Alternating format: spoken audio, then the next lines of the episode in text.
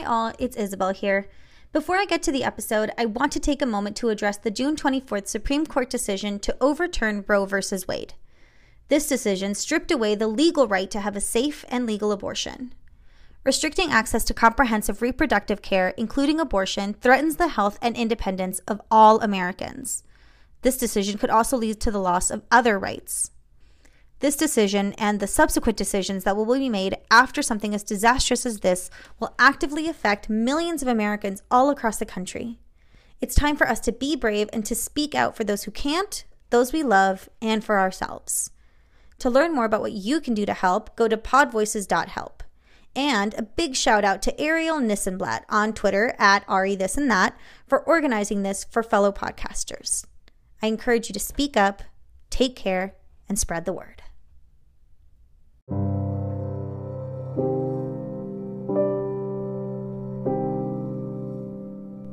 Hello, everyone.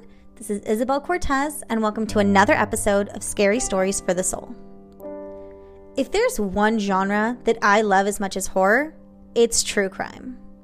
I can listen to how police found the dismembered body of an unidentified male victim as if I were listening to my favorite Lizzo song. I'll listen at the gym, in the office, or driving in my car. I wouldn't say I'm desensitized, but I can definitely say that loving horror as much as I do has made the true crime genre more digestible.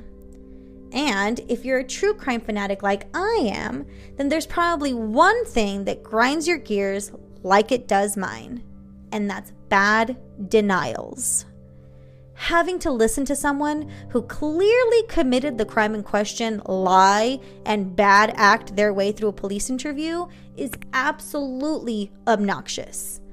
It's all, no, officer, I didn't kill my ex wife. I was golfing at 2 in the morning with some friends, but you can't call them because they moved to Canada literally immediately after the game. Or, no, I didn't kidnap that person. Their hair and blood is in my truck because the other day they hopped in my car and turned into a werewolf and left their DNA all over the place. Ridiculous. I always find myself wishing that they would look at the mountain of evidence and see that they've been caught and just confess already. But no, they double down and sink with their ship. Confessions are awesome when they do happen, though. It's like sunshine breaking through heavy clouds. Some people confess on their deathbeds, while others slip up and say something to someone that they shouldn't have. Some do the right thing and confess once they know the jig is up, and others confess to a giant floating skeleton with glowing red eyes. At least, that's what real estate maven Shelby Helene Adelaide hoped would happen. Adelaide thought that if a criminal was confronted with their own mortality, perhaps a ghostly specter from the beyond that reminded them of what life after death held for someone like them, then they would be more inclined to confess to whatever misdeeds they committed. She was so convinced by this idea that in 1927 she filed a patent for what was to be called the Shelby Helene Adelaide confession apparatus. I wish I could tell you that the world kept track of a woman like this. I wish I could tell you that there's an incredible amount of detailed information on Mrs. Adelaide and what led her to patenting a machine like this, but there's not. Internet sleuths have surmised that she was a bit of a real estate whiz, selling and leasing high valued properties along Southern California. Her husband's name was Edgar, and not much is known about him either, and that the confession apparatus was the one and only patent that she ever filed. On August 10, 1927, in Oakland, California, Adelaide officially filed her patent in the hopes of helping the criminal justice system wrangle in some true confessions. According to the official patent, quote, the present invention relates to a new and useful apparatus for obtaining confessions from culprits or those suspected of the commission of crimes and photographically recording these confessions in the form of sound waves in conjunction with their pictures depicting their very expression and emotion to be preserved for later reproduction as evidence against them. Unquote. Awesome! A new and effective way to extract confessions and record them, along with any emotional response that the person might have, so that it can later be used in court. Sounds great. But how are you going to do that, Mrs. Adelaide? Well, that's simple. According to the patent, quote, the primary object of my invention is the provision of an apparatus for the creation of illusionary effects calculated to impress the subject with their being of a supernatural character, and to so work upon his imagination as to enable an inquisitor operating in conjunction with the recording system to obtain confessions and graphically record them by action under the control of an electronic impulses governed by varying intensities of sound waves. Unquote. So, the plan was to present a suspected criminal with a supernatural being, combined with varying degrees of spooky noises, in the hopes that they'll confess to their crimes out of fear. I mean, is it ethical? No. But does it have the potential to be incredibly effective? Absolutely. Think Ebenezer Scrooge in A Christmas Carol presented with a dead person telling you that if you don't confess to all your wrongdoings and change your ways, you'll be damned in the land of the dead, one might just confess and change. If there's one thing that we can count on in this world, it's people's fear of death and what happens after we die. We hate the unknown. We hate the idea that we have no idea what happens after we leave this mortal coil. That's why we're so fascinated with the supernatural and paranormal. It gives us some semblance of an answer. And if one of these supernatural creatures were to come up to us and say, Confess your crimes and change your ways, or else a terrible fate awaits you after death, we might just tell that person where that stolen money is and pray that we're not too late to change our fate. That's what Shelby Helene Adelaide was banking on that our fears were enough to make the apparatus a success. So, how was the machine supposed to work? According to the patent, quote, a structure is divided into two chambers, one chamber of which is darkened to provide quarters in which the suspect is confined while being subjected to examination, the other chamber being provided for the examiner the two chambers being separated from each other by a partition which is provided with a panel upon one side of which is mounted a figure in the form of a skeleton. The said skeleton having the rear J portion of the skull removed and the recording apparatus inserted wherein as shown. Unquote. So, in layman's terms, two chambers were separated by a partition. One chamber houses the suspect, the other, the investigator.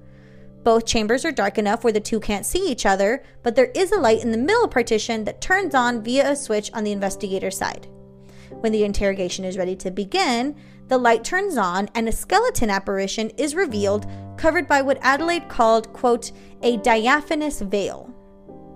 The skeleton had red lights in its eye sockets, had the ability to blink, and a megaphone was positioned in, quote, such a manner that the voice of the operator appears to come from the mouth of the skeleton, unquote. Ominous lights were built into the chamber along with a little spectral background music to set the mood.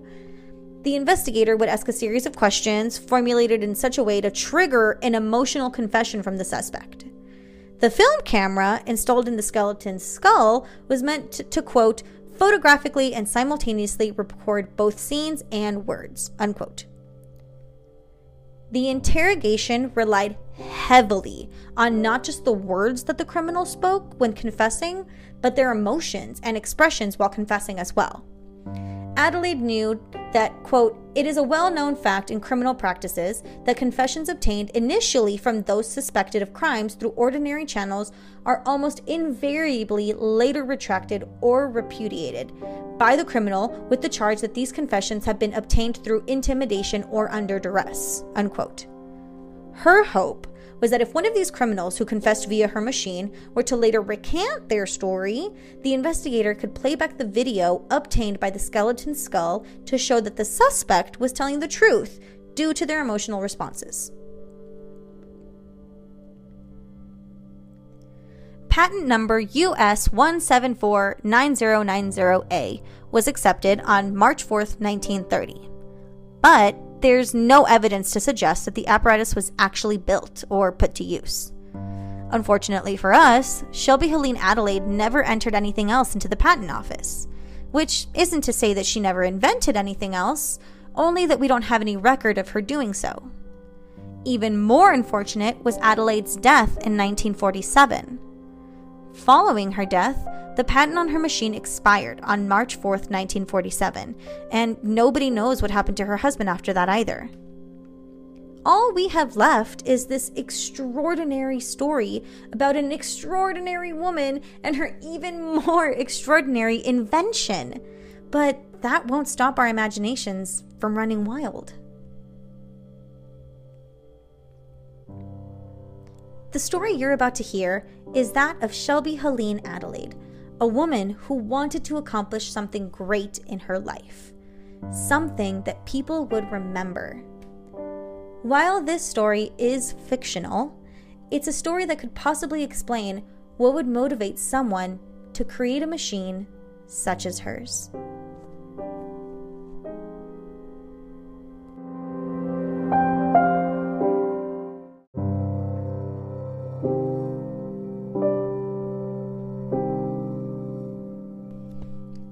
Shelby Adelaide was bored. There was very little for her to complain about. She had a good husband, a steady real estate business, and she was more than lucky at the racetrack. But there was a part of her that felt unfulfilled. She had always wanted to be known for something, remembered for something. If she ever died an untimely death, she didn't want to just be known as the woman who sold you your house. She wanted to be the woman who changed the world, or improved it, or something. But how much could a woman accomplish in 1927? Her economic status granted her certain liberties, but even then it wasn't much. If she was going to reach her full potential, she was going to have to think outside the box a little. Over the passing weeks, Shelby visited exotic animal enclosures, worked with sharpshooters, interviewed homicide detectives, and even toured several sanatoriums. It was all very fascinating, but the thing that finally shifted her perception on the world around her was a seance conducted by two sisters at their home in the Hollywood Hills. She had gone on a whim. One of the orderlies working at the sanatorium she had visited made a comment that in 40 years the location would be a popular seance attraction. She had never attended a seance before and inquired to the closest one. Lucky for her, there was one taking place that night at the home of two twin mediums. It was a remarkable experience. She was half expecting ghosts and sheets and ectoplasm leaking from noses and ears. But what she witnessed that night was something entirely different. The sisters were Elizabeth and Isabella, and they specialized in contacting the dead a group of five people, Shelby included, were invited into a small room towards the back of their home, shrouded in heavy burgundy curtains. They sat around a circular table with a spirit board in the center. Isabella went to remove the board, much to the confusion of everyone around them. We only use this for one on one sessions, she informed the group.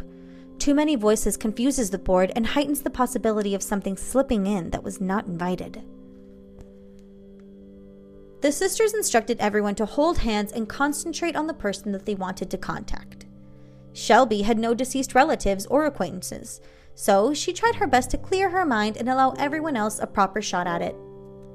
After a few minutes of silence, Elizabeth's jaw began to slack, and her hold on her sister's hand visibly tightened. The lights around the room flickered, and tremors shook the table.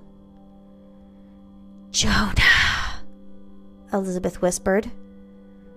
The man sitting beside Shelby locked eyes with the medium. Jonah, Elizabeth repeated more forcefully. It is I, Marcus. It was foolish of you to come here tonight, brother. Marcus? The man named Jonah replied. I've come to ask for your forgiveness. The laugh that escaped Elizabeth's mouth was deep and husky, as was the voice that said, How does one forgive the man who murdered him when he doesn't have the courage to say it himself? You killed me, Jonah. Murdered your brother in cold blood for money and power. All I asked for was love, Big Brother, and you shot me in the back. The spectators around the table gasped. Shelby tried to yank her hand out of Jonah's, but Isabella stopped her. Don't, she warned. It'll break the circle. I'm sorry, Jonah cried. I'm sorry. I've lived with the weight of my own guilt every day since it happened. I'm sorry. Confess your guilt, Elizabeth shouted. I do, I do, I'm sorry, Jonah shouted back. Confess! Elizabeth screamed, and the lights turned off in the room. Jonah lurched out of his chair, sending Shelby careening into the person beside her and ending the seance. The following morning, Oakland was all abuzz with the news of a man named Jonah Smalls who had run into a police station and confessed to the murder of his younger brother. He had even led police officers to the body, which he had buried in his parents' backyard. When asked what led him to confess to a five year murder, Smalls had said that the ghost of his brother had told him to do it. It was the most sensational news story in months, and it also gave Shelby an incredible idea.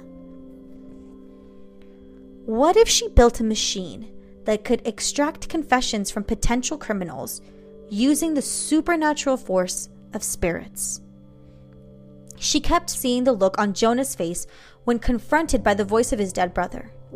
The amount of absolute horror and fright that must have seeped through his bones to make him run to the police and confess to his brother's murder. She wanted to recreate that. But how? After several days of research into not only the paranormal, but engineering and mechanics, she went to work on creating blueprints for her interrogation apparatus. She laid out the blueprints for a box with two chambers, one for the interrogator and the other for the suspected criminal. Dividing the chambers was a partition that would conceal a mock skeleton with both a video and sound recording device hidden inside but what Shelby left out of her blueprints was the thing that would make her apparatus truly work. Carved into the wooden floor and hidden underneath a panel was a sigil meant to call the dead. She had found it in a book and hoped it would work. The original plan had been to ask Elizabeth and Isabella for a symbol of sorts, but they had outright refused without ever giving her the opportunity to explain why she needed it. She would just have to make do with what she had. The book explained that the sigil would thin the veil between worlds and call on the spirits of deceased persons. A guilty conscience is a powerful thing, so the person's guilt, combined with the power of the symbol, would hopefully be powerful enough to manifest someone or something. Obviously, the machine was not intended for those suspected of theft, arson, or things of that nature. No, Shelby's machine was meant to capture those who had committed the most heinous of crimes murder.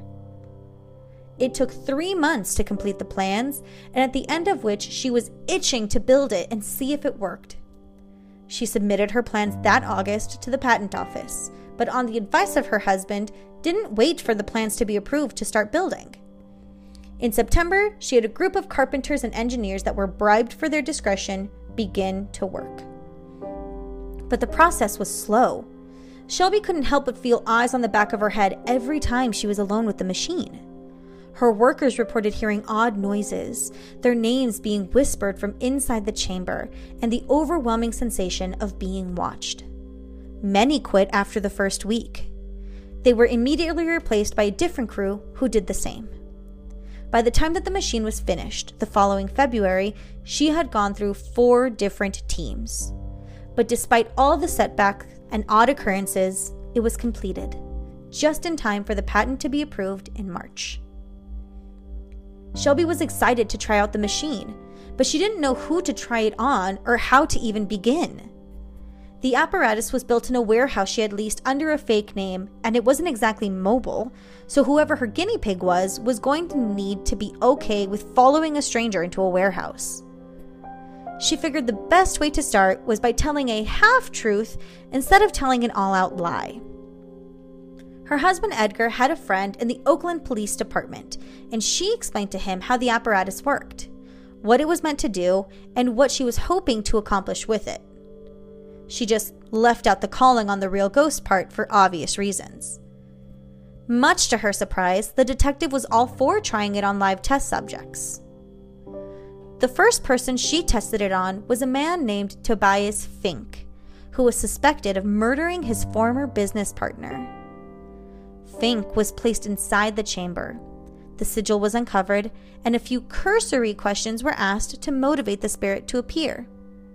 By the end of the session, not only was Fink shaking and in tears, but so was Shelby. The pain and agony wafting from the spirit was so palpable that it bled through the walls and infected her. She was more than happy to end the interrogation once her confession was secured. When the tape was shown to the Oakland Police Department, they spoke to Tobias Fink again, where he not only confessed to the murder one more time, but led them to the body and even named an accomplice. The machine was a success. But how do people not see that the skeleton is fake? When police officer had asked her. Fear is a powerful emotion, she explained. When one is in such a state of fear, they can't tell the difference between what is real and what is imaginary. She wasn't going to expose her secrets to the police. She was perfectly content with them letting believe what they wanted to believe. Her machine worked. And that was all that mattered.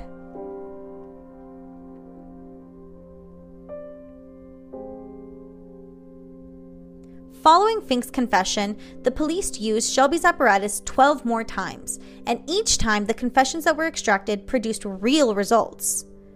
Obviously, the use of the machine had to remain a secret.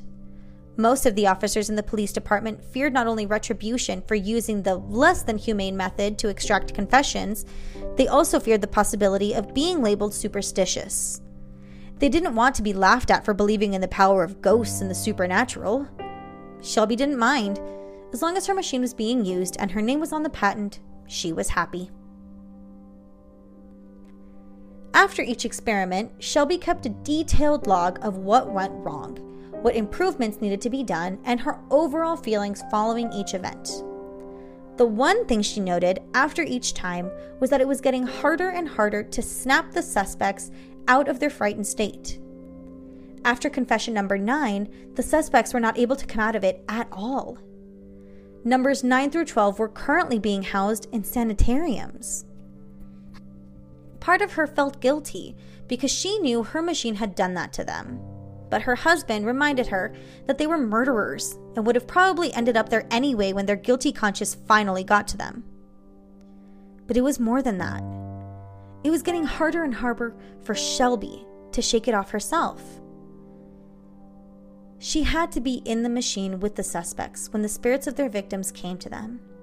She heard every vile thing said, every graphic description of the violence that took place.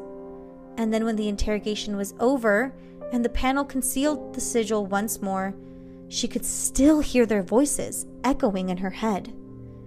She could still hear their whispers and cries of agony every time she walked by the machine.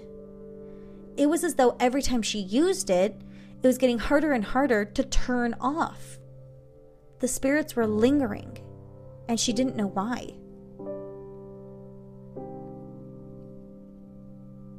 The only thing she could think of doing was to call Elizabeth and Isabella. She wasn't going to tell them that she had done the one thing they had told her not to do. She simply posed the question to them as a hypothetical. The more you call on the dead, the more confused they will be, the sisters told her.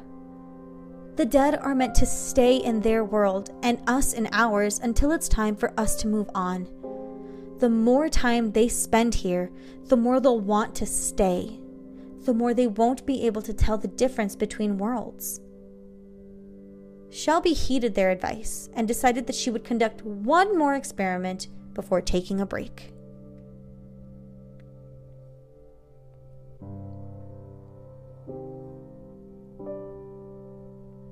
Lucky suspect number 13 was the 37 year old man by the name of Anthony Stone. Stone was suspected of killing his best friend and his own wife after he discovered that the pair were having an affair. For three months, he had been adamant that he had not murdered them, but the police were unconvinced. With minimal evidence to go on, the only way to convict Stone would be through a confession. Shelby placed him in the chamber and set up her recording devices. Once Stone was ready, she pushed a button which slid back the panel, hiding the manifestation sigil. What's this on the floor? he asked, but Shelby ignored him. You're suspected of murdering your best friend Adam and your wife Denise, she said. Yes, but I didn't do it, he replied. Shelby ignored that too. What motivated you to commit this act? she asked him. Hey, th- this thing on the floor is glowing, he said, his voice quivering. Adam was your friend. Denise was the mother of your two children. Why would you murder them? she asked. The air around her turned ice cold, a sign that the sigil was working. A tremor shook the machine, rocking them slightly. That was new. Shelby cleared her throat and repeated her question. Why would you murder them? I didn't. I swear to God I didn't, Stone replied. He was sobbing already. Shelby felt the heat from the sigil at her feet. It began to burn the soles of her shoes. Something was wrong. Anthony! A male voice from within the chamber cried out. You murdered me, and now you dare take the Lord's name in vain when I witnessed you wash my blood from your very hands. Anthony? A female voice asked. Denise? No, Stone said as a violent sob escaped his body. I felt the knife pierce my flesh, Anthony. Felt the life slowly leave my body as you walked away from me. I called your name, begged you to come back, but you wouldn't even look at me. And now I'm dead. And you're alive. That doesn't seem fair to me. Shelby was shaking from head to toe. If it took any longer to get a confession, she would have to cut the experiment short. She could feel the spirit's malevolent and angry energy sipping through the walls. Stone was quietly sobbing in his chamber. This is inhumane, she thought to herself. But then he stomped his feet in frustration and rattled the chains on his wrists. I didn't mean to kill you, he shouted. I was so angry, so consumed by my pain and jealousy. It was an accident. Accident? scoffed the spirit of Adam. The only accident here is that I left you alive. I have been following you for some time, and the world should know the evil acts that your hands committed. You left our children without a mother, Anthony, Denise cried. And soon they won't have a father as well. Confess, Anthony, Shelby said, her voice shaking. Con- confess, and I can make them go away. I confess, he shouted. I confess. I killed you. I killed you both. I murdered you in cold blood. At that, Shelby pushed the button and covered the sigil. The interrogation was over. Anthony Stone was led out of the chamber while Shelby remained inside. She was shaken to her core and needed time to decompress. Shelby? A voice called out. At the sound of her name, Shelby perked up. Perhaps the officer had forgotten something. But something about the voice made her uneasy. Yes? She replied. Shelby, a separate voice called out. Then, several voices began to call her name. A cacophony of voices, men, women, and children, all saying the same thing Shelby, Shelby, Shelby! They were coming from the second chamber. The panel concealing the sigil slid open on its own. The mark began to glow red hot once again. An ice cold wind ravaged through the room. The spirits of the dead were trying to get Shelby's attention, and the only thing separating them from her was the partition housing the fake plastic skeleton. She covered her ears with the heels of her hands and begged the voices to stop. What do you want from me? she asked them. The voices spoke one on top of the other, as if fighting to be heard. I want to be free. I want to see my children. I'm in so much pain. Make it stop. I want revenge. He shouldn't get to be happy while I'm being eaten by worms in the ground. Finally, in unison, they said, We want a voice, Shelby. Be our voice. We want a body, Shelby. Be our body. Shelby Helene Adelaide, we have chosen you. The machine began to violently shake, tossing Shelby around. Blood trickled from her forehead, her nose was bruised and sore, and it was getting difficult for her eyes to focus. All the while, the voices cried out, We have chosen you! We have chosen you! No! She cried out and rammed her shoulder into the door. She came tumbling out of the machine and slammed the door to the chamber behind her. With fear and adrenaline moving her body, Shelby grabbed a welding torch that one of the construction crews had left behind and set the apparatus on fire. She was aware of how close the flames were to her skin and of the smell of burnt fabric as the edges of her sleeves singed away, but she didn't care. She waited until the entire thing was engulfed in flames. It was only after she knew that there would be no saving it she walked back to her home. There, she burnt her journal, her sketches, and anything that had to do with the invention. When it was all gone, she called the fire department and anonymously reported a fire at the warehouse. Shelby never spoke of her machine again. She did her best to forget the ordeal, but it was only after she had left Oakland, California, that she was truly able to do so. There was only one thought that bothered her from time to time. The patent office still had copies of her original blueprints. She hoped that they would be lost to time, but a voice in the back of her head told her not to get her hopes up.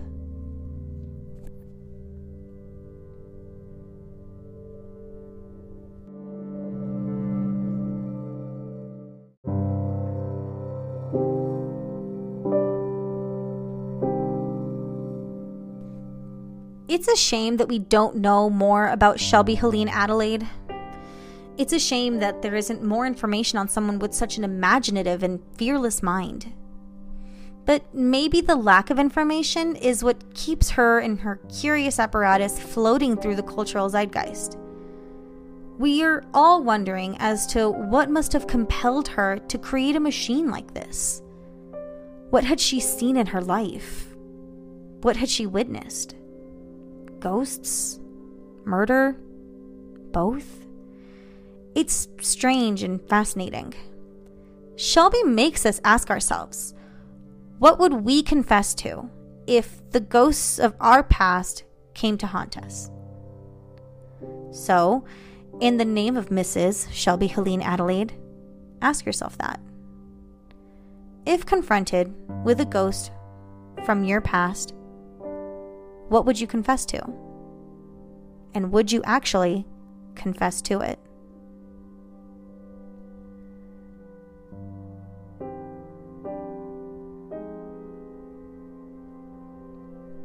Thank you for taking this haunted journey with me today. If you want to hear more myths, legends, and scary stories, make sure you push that little favorite button to get notified when new episodes roll around. You can find us on Spotify, Apple Podcasts, Google Podcasts, and Anchor. And while you're there, don't be afraid to rate and subscribe. Make sure you follow the podcast too on Instagram at Scary Stories for the Soul Pod and Twitter at Scary for the Soul. Until next time.